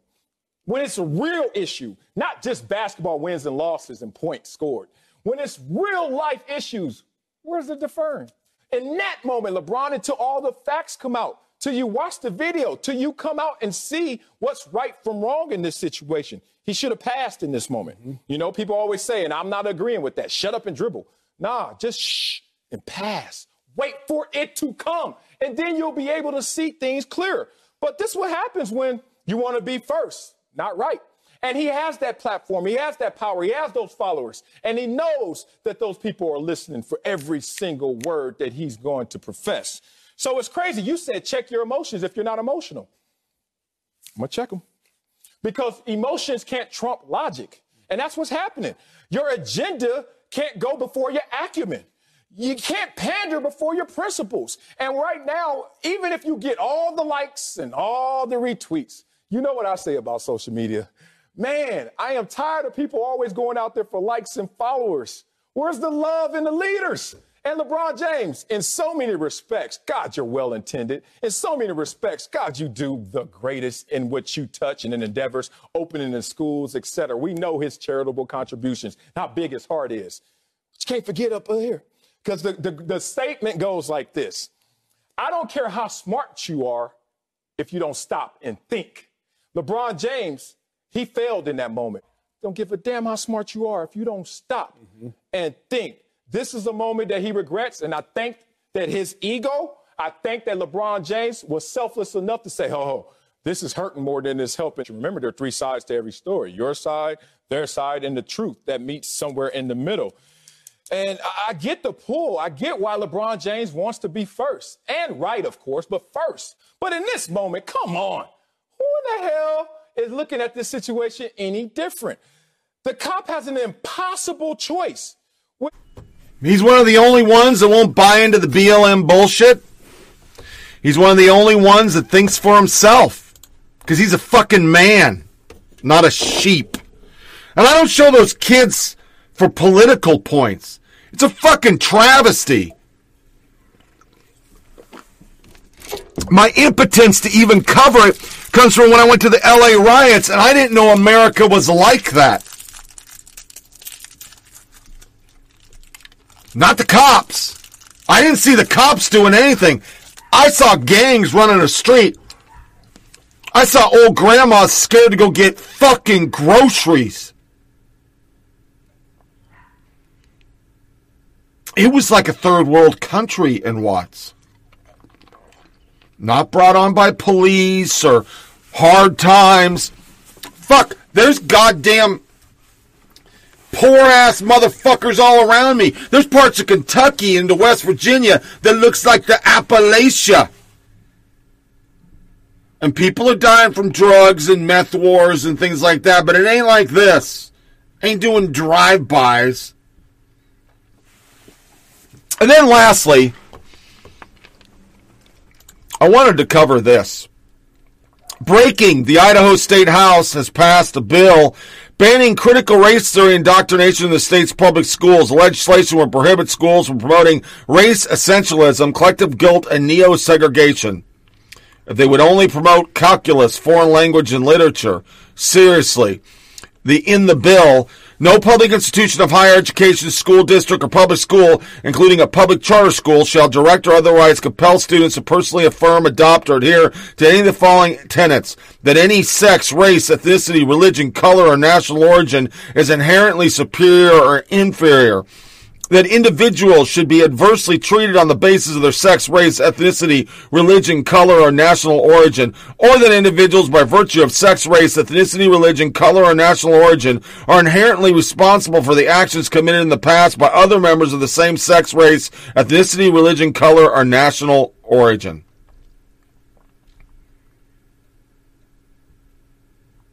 I'm compiling a list of people of states to move to.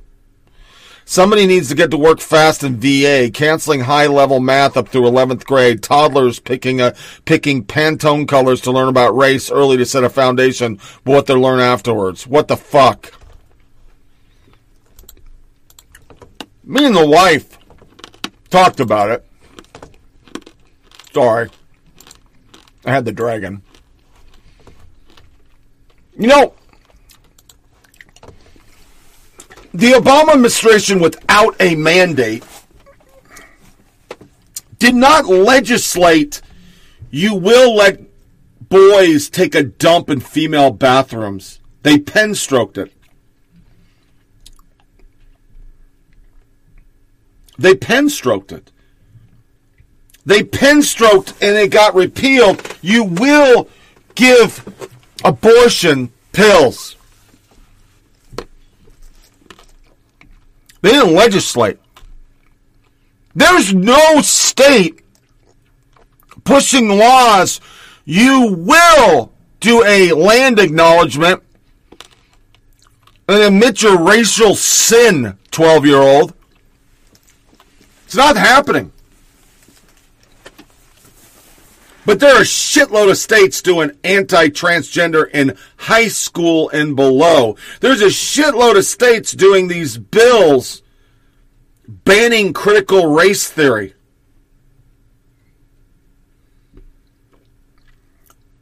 And they're passing with some Dem support in areas. What does that say? If this is what we're supposed to be doing, if this is what America is, if this is so critical for our healing, why don't you legislate it, Democrats? Instead, you fearmonger and say Jim Crow.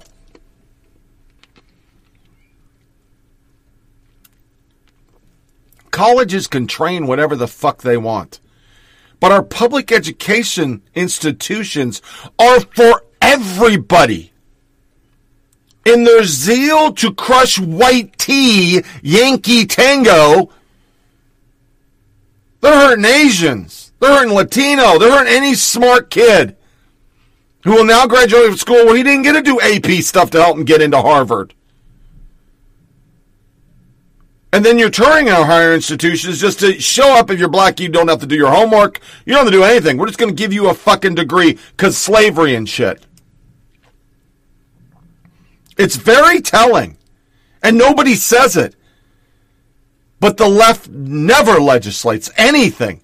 They just pen stroke because A, they know it's not popular with the American people. B, they know it's unconstitutional. C, it goes against all the tenets of uh, everything from Martin Luther King to every civil right thing we ever done.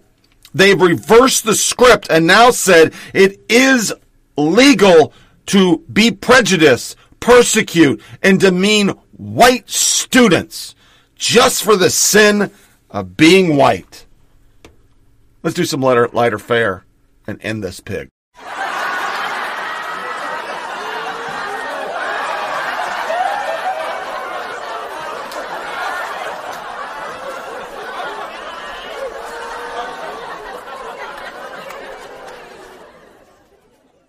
All right, good morning, guys. My name is Sergeant Thomas, as you remember me from last year. Yeah. A few familiar faces. What's happening, uh, From IG. Okay. Uh, I brought Mr. Uh, McSnitchy along with me. Man, where your mask at? My spot, so he'll be here next year. But he just His right jacket's small right as hell. I can see his Um, fucking belly button. I still got you guys' uh, uh, uh, forms you guys put out last time, but I want to start this off by saying, did anything improve from last Shit, I tell you what ain't improved. That crooked ass hairline you bought at the PX. Man, I'm snitching on y'all. I'm snitching on y'all. Wait, wait, wait, wait. Hey, hey, hey, hey, hey, we're gonna slow it down. We're, we're gonna start by, you know, S- S- Sergeant Hutchinson. How about you? Can I, re- I remember you? Yeah, I remember you too. You was at a strip club last night using your government travel card, man. But hey, listen, man, you need to hear no that. But the leadership fucking each other, Whoa. man. How we supposed to have faith when the first sergeant got the commander pregnant? All right, Sergeant. Hey, I, No, but dead I appreciate ass. your input, man. Uh, well, we're gonna ensure that we work on that. We're gonna send out the uh, the notes to hire uh, Sergeant um, Vila. Sergeant Villa? Yeah, Sergeant Villa. I want to know why we ain't here talking to you. When you at the insurrection the other day, like beating the shit out of that one cop with the American flag, and then your boy right there in his little butt sarge shirt and that jacked up hairline. Then you call me a bitch because I ain't want I'm your sorry phone number. Sergeant. I- Then you no, don't try to Uh, shut me up now. This is what y'all wanted, right? We'll, we'll, we'll definitely uh, uh, uh, bring that up to. Um, The weekend call. He want his mustache back. Uh, how how about you, Sergeant? Sergeant um, uh, Sweeler. Can we speed this shit up? Sweeler. Anything? Anything change? Any improvements? Anything that? Hell no, man. These motherfuckers can't keep their mouth shut. I was burning last week and shit, man. And, and they went to go tell uh, uh, uh, my wife and shit, man. You can't believe you believe this shit. what. I'm like, bro, let me get rid of the disease first. Hey, sorry, I I got you. That- So any, anything? Did anything get better? Anything? The Wi-Fi in the barracks work better. Now Pornhub work faster than Amazon Prime. How about you, sir? Anything? Anything change? Hell yeah, the amount of money they taking out my damn paycheck change for this nasty ass DFAC food. Man, last night they served up some damn sauce meat casserole and some damn Vienna sausage pudding. What the bag is that? So what do you want to? He ain't what do you lying. want on our end? Okay, what do you want from us? Okay, because we have the power to make sure that a lot of things that you guys want to happen, we can possibly make it happen. But it got to be. Re- Let me finish. It has to be realistic. How about y'all increase the amount of Plan Bs we can get at the TMC? You know what? Boy need an iron for that wrinkled ass neck. This is beyond me. I'm, I'm through with this. You know. Miss McSnitchy. Man, I'm trying to go to lunch, man. You got the jet. McSnitchy. I don't want to know why I'm getting punished. You know, this height and weight. Like I got a fat ass. Everybody knows it. Fucking shit's hilarious. Sensing sessions were such a waste of time back in the army. Now, of course, they don't have them. They don't want to sense what you think because the moment you say, well, what about Antifa burning shit down? Oh, you're extremist. You're getting Article 15. So this wraps up a very weird edition of Flower Politic Podcast. It's kind of a lame show. I apologize. Not a lot going on, but I had to jam it in because wife was under the weather because of allergies. So we're going to try to fish tomorrow. But I promise I will make it up on Friday, which is the 30th. Um, I will do a podcast in the morning. So I won't be able to do one on my usual Sunday, so We'll do it Friday the 30th. Please share this with family and friends. Leave comments. See the last two shows in video and audio at foppodcast.com. But you can go deep into the 540 episode podcast there because there's a link to SoundCloud and there's a link to Rumble. I updated the site with the latest video and audio and the previous video and audio. So you have two episodes. Uh, kind of my wife suggested it, so I did it. Make sure you disconnect from all your devices. Don't get the yeah yeahs. Tune in Friday, and I promise it'll be a better show. I was a little low energy today, but I wanted to get one out. Y'all take care. Thanks for listening.